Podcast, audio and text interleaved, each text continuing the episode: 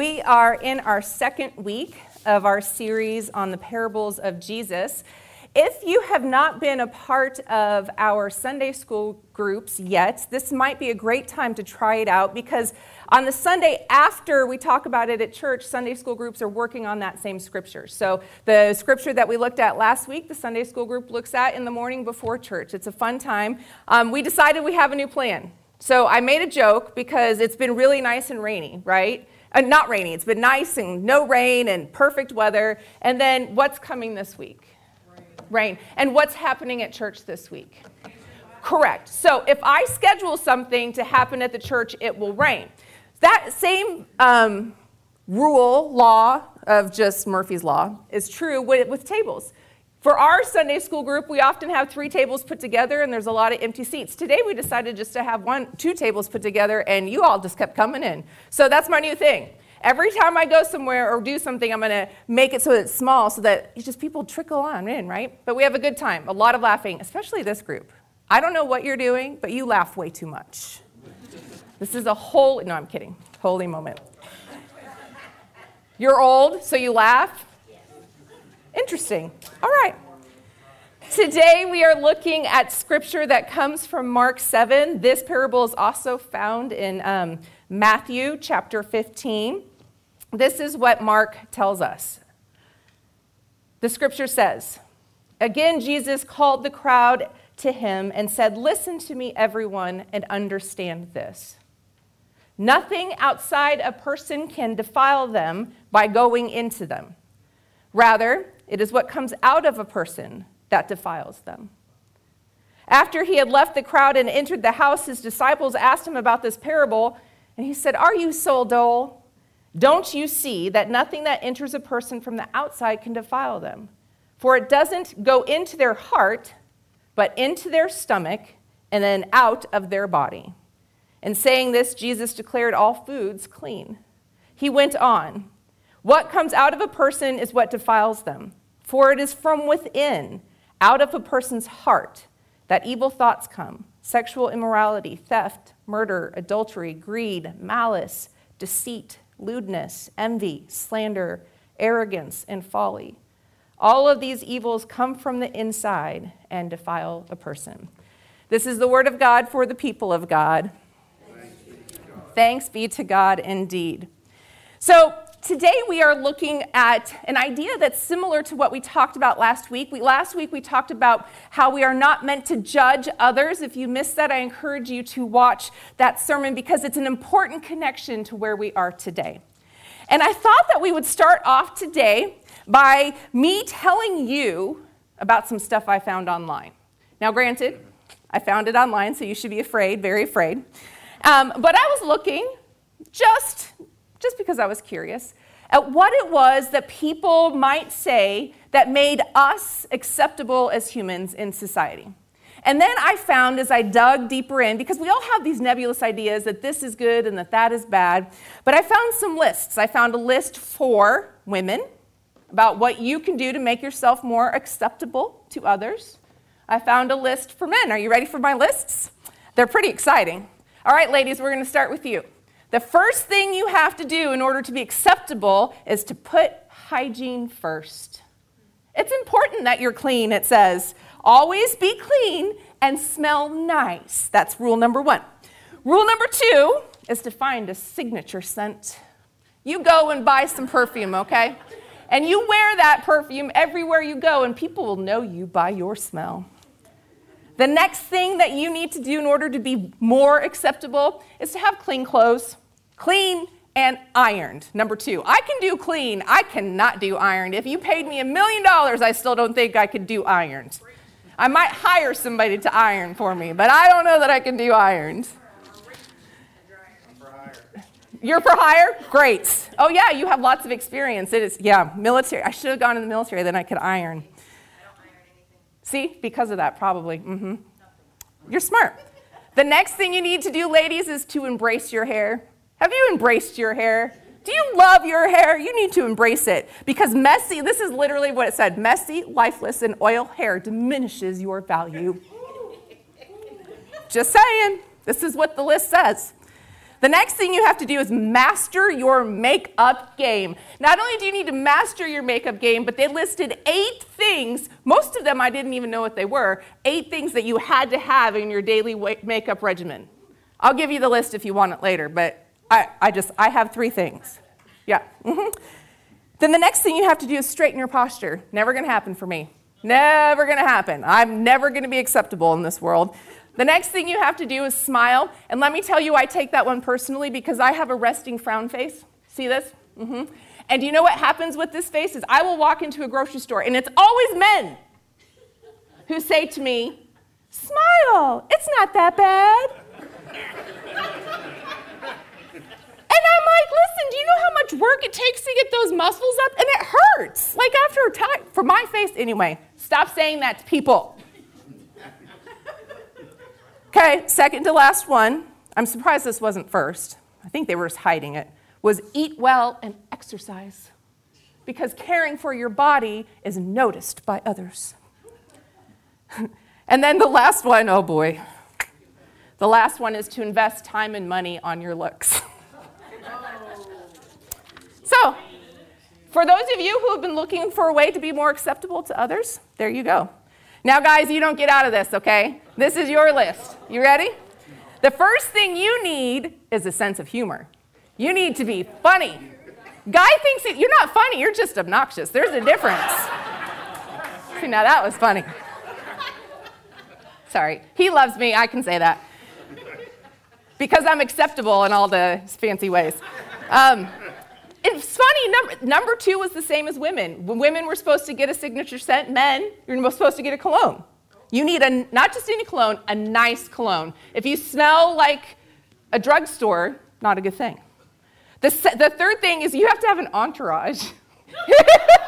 if you want to be acceptable to ladies, you need an entourage because apparently you're more attractive if you hang out with people, right? Um, I thought that was really funny. The fourth thing you need to do is to play with babies. So if you're like out in public and you see a little kid, if you go, oh, you're so cute, a woman's gonna like you. The fifth thing you need to do is walk confidently. So it's kind of like the posture, right? You gotta have a strut. Mm-hmm. The sixth thing that you need to do is to build, I like the way they put this, build moderate muscles. See, if you have too many muscles, it's a problem. If you don't have any muscles, it's a problem. But if you have moderate musculature, you're going to do better in this world. The seventh thing, and this has to be current because this was not true like 10 years ago, the seventh thing is to grow a beard. So half of you in here, you're on it, right? Kyle, you're on it. TJ, you're in. The rest of you, out. the eighth thing you need to do is hang out with people who are musical or be musical yourself. You are way cooler, so Kyle's the only one in here who's cool enough.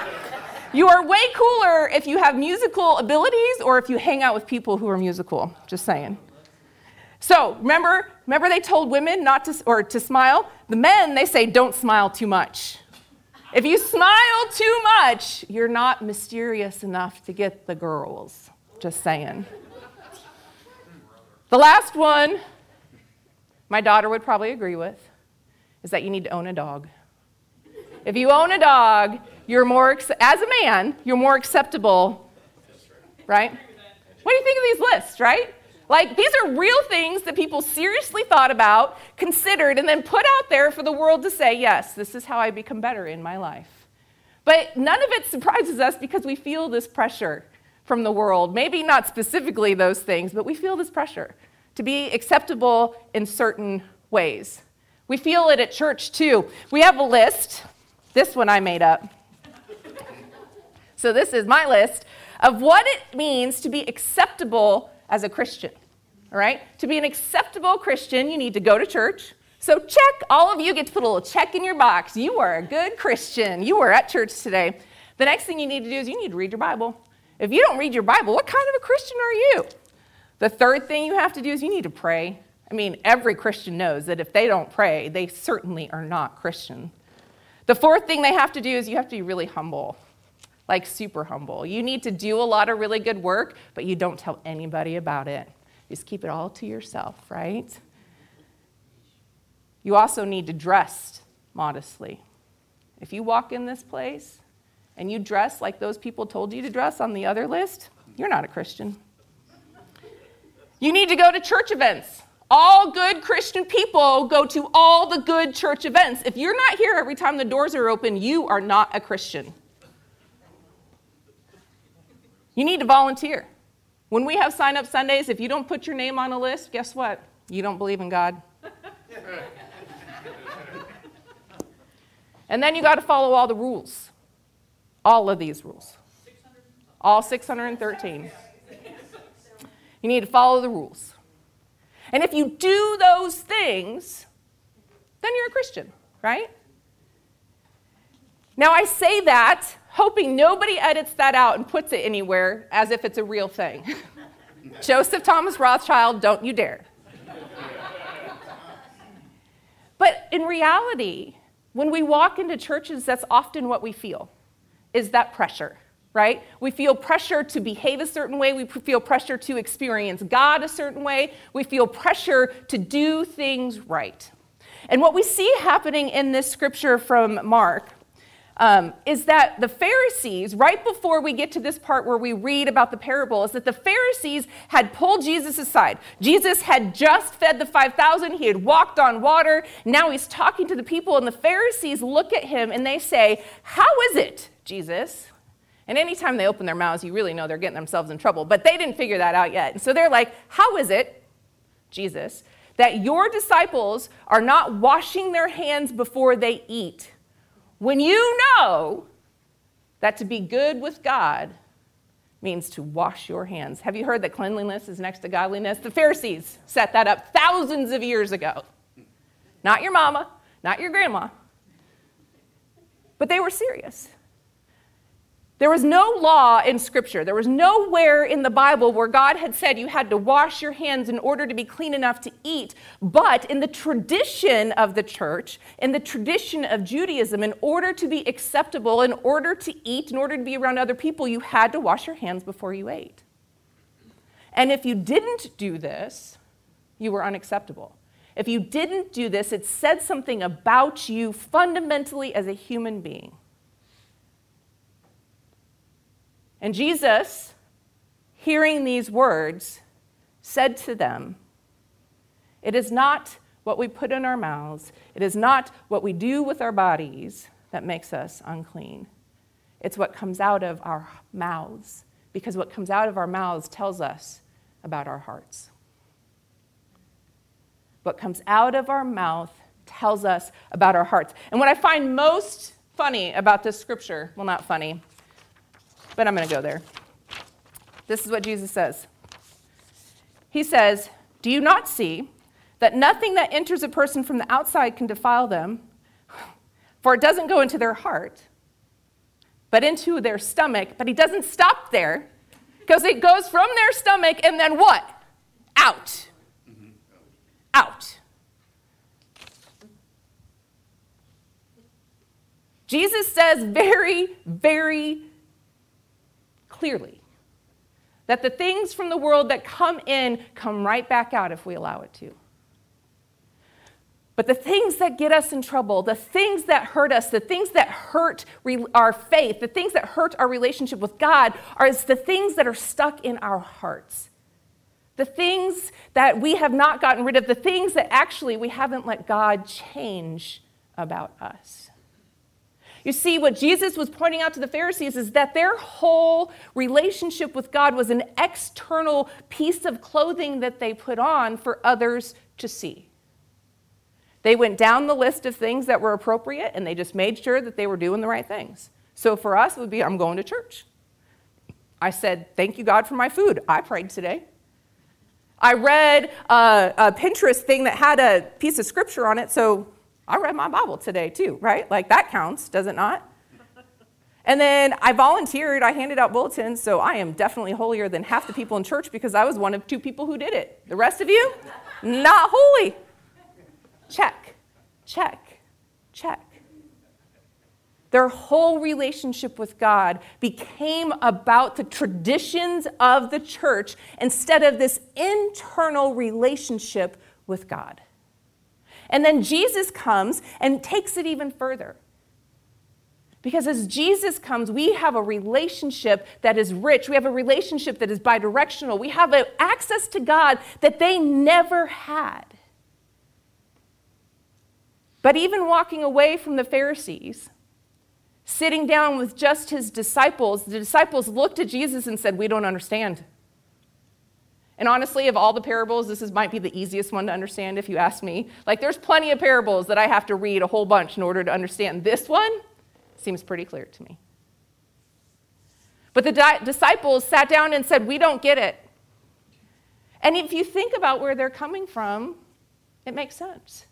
Their whole lives, since they were little, Instead of having somebody tell them that God loves them, God created them, God has a plan for them, they've been told over and over again in order to be right with God, you must. In order to be right with God, you must. In order to be right with God, you must. Their whole lives.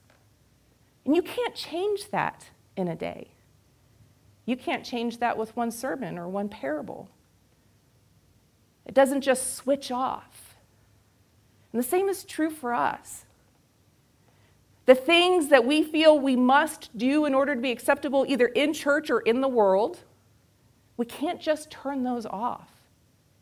I wish I could turn off those voices. I wish I could unhear every person who's told me to smile more because I think about it, right? I'm like, oh yeah, I gotta put on my smiley face so people don't think I'm gonna murder them.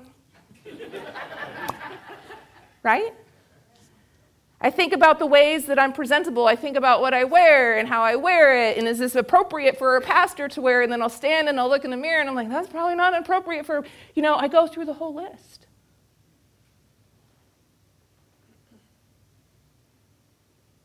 And what Jesus is telling us in this moment is that our relationship and our faith have nothing to do with a list.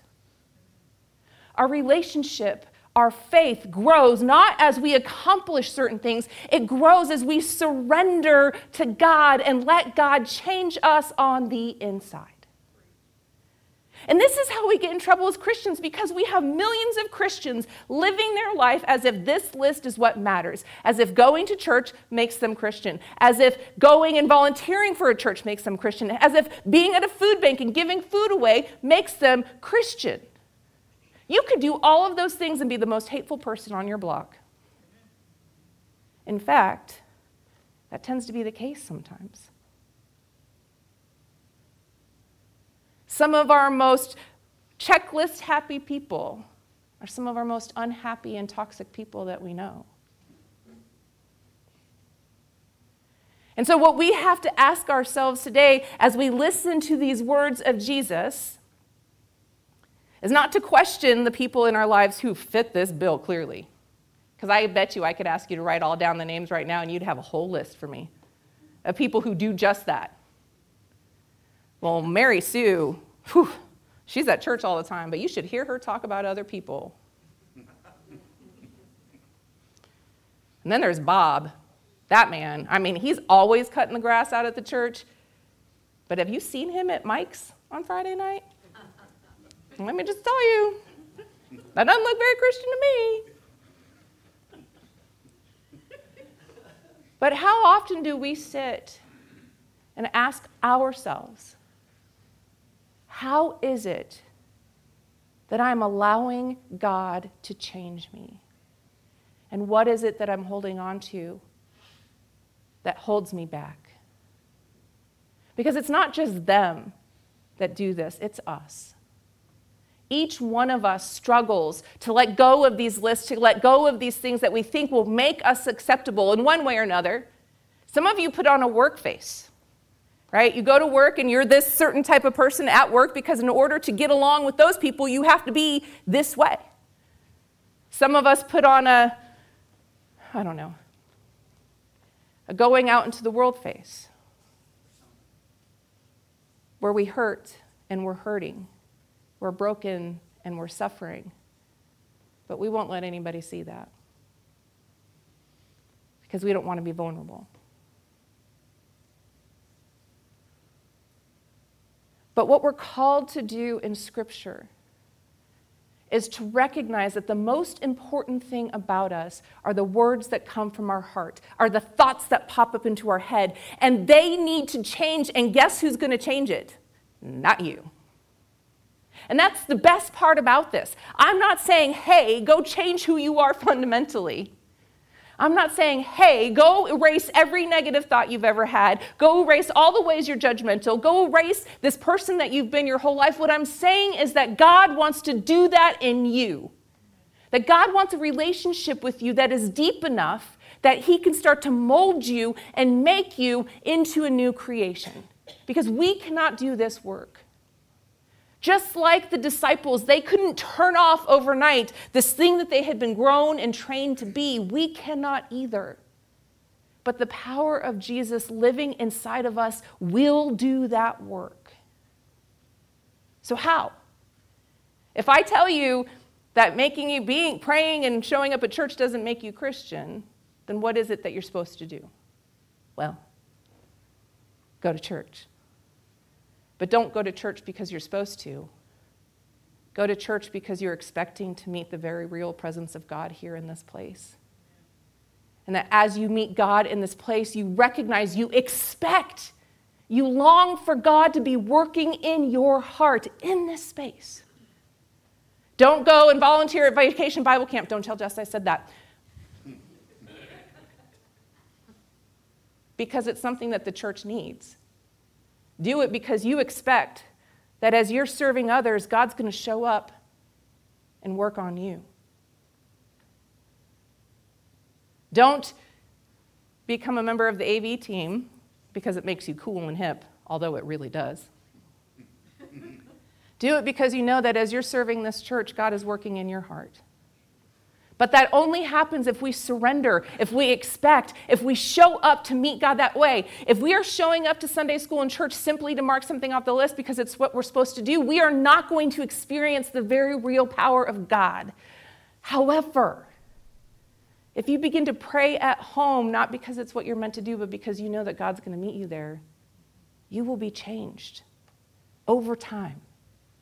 And I wish I could be like those people at Shark Tank and snap my fingers and make things happen, but I can't. What I'm telling you is I'm giving you a crock pot lesson in life. It's a slow cooker. You put yourself in there and then you let God over time do the work. But over time, you'll notice that you change. Over time, you'll notice that ways that you used to think, you no longer think. Over time, you notice that you can drive without wanting to kill people around you.